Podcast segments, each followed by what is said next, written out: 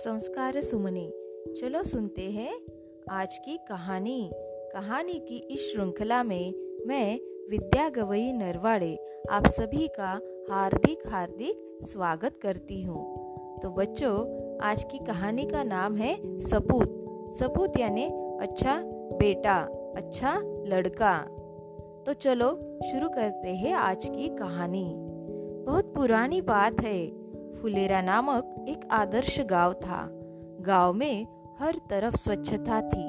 गाँव की गलियों में नियमित रूप से झाड़ू लगाई जाती थी। नालियाँ रोज साफ़ की जाती थी। लिपाई, पुताई करके घर आँगन सुंदर रखा जाता था। परिसर में बड़ी संख्या में पेड़ पौधे थे। कुएँ का पानी निर्मल रखने के लिए आवश्यक सावधानियाँ बरती जाती थी। पनघट स्वच्छ और सुसज्जित था। एक दिन पनघट पर तीन स्त्रियाँ पानी भर रही थी। वे अपने अपने लाडले के गुणों का बखान कर रही थी। एक बोली, बहन, मेरा सपूत बड़ा विद्वान है। जब से शहर से पढ़कर आया है, चारों ओर उसकी धूम मची है। बड़े बड़े ग्रंथ पढ़ लेता है। आकाश के तारों को देखकर उनके नाम बता देता है।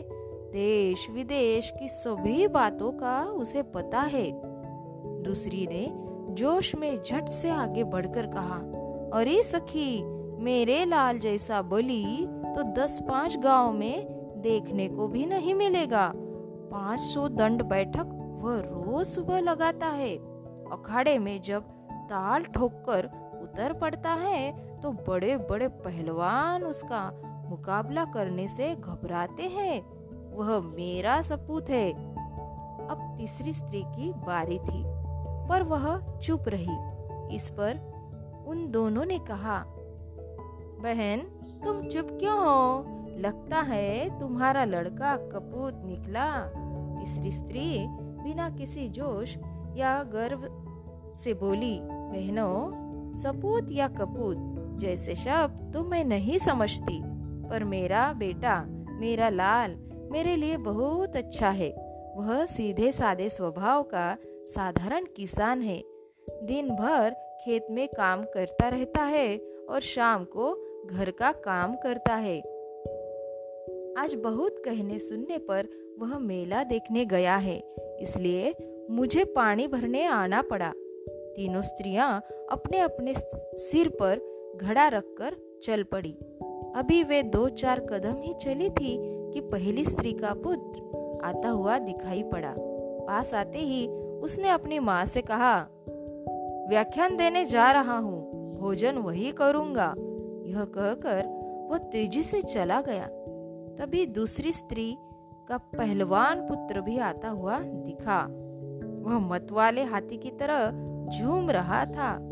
उसने अपनी माँ से कहा माँ, आज दंगल में मैंने एक नामी पहलवान को बुरी तरह पछाड़ा।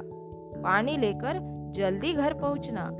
मुझे जोरों की भूख लगी है, यह कहकर वह घर की ओर बढ़ गया। अंत में तीसरी स्त्री का पुत्र भी आ पहुँचा। वह बड़ा सीधा सादा था। आते ही उसने अपने माँ के सिर से घड़ा उतारकर अपने सिर पर रख लिया। और बोला, माँ, तुम क्यों पानी भरने चली आई? मैं तो आ ही रहा था। माँ से घड़ा लेकर वह उत्साह के साथ घर की ओर चल पड़ा। यह देखकर अन्य दोनों स्त्रियों का सिर संकोच से झुक गया। उन्हें बोध हो गया था कि कर्तव्य और सेवा के बिना ज्ञान एवं बल अधूरे है। वे समझ गई कि सपूत तो तीसरी स्त्री का ही बेटा है। तो बच्चों, यह थी आज की कहानी। धन्यवाद। घर पे रहिए सुरक्षित रहिए।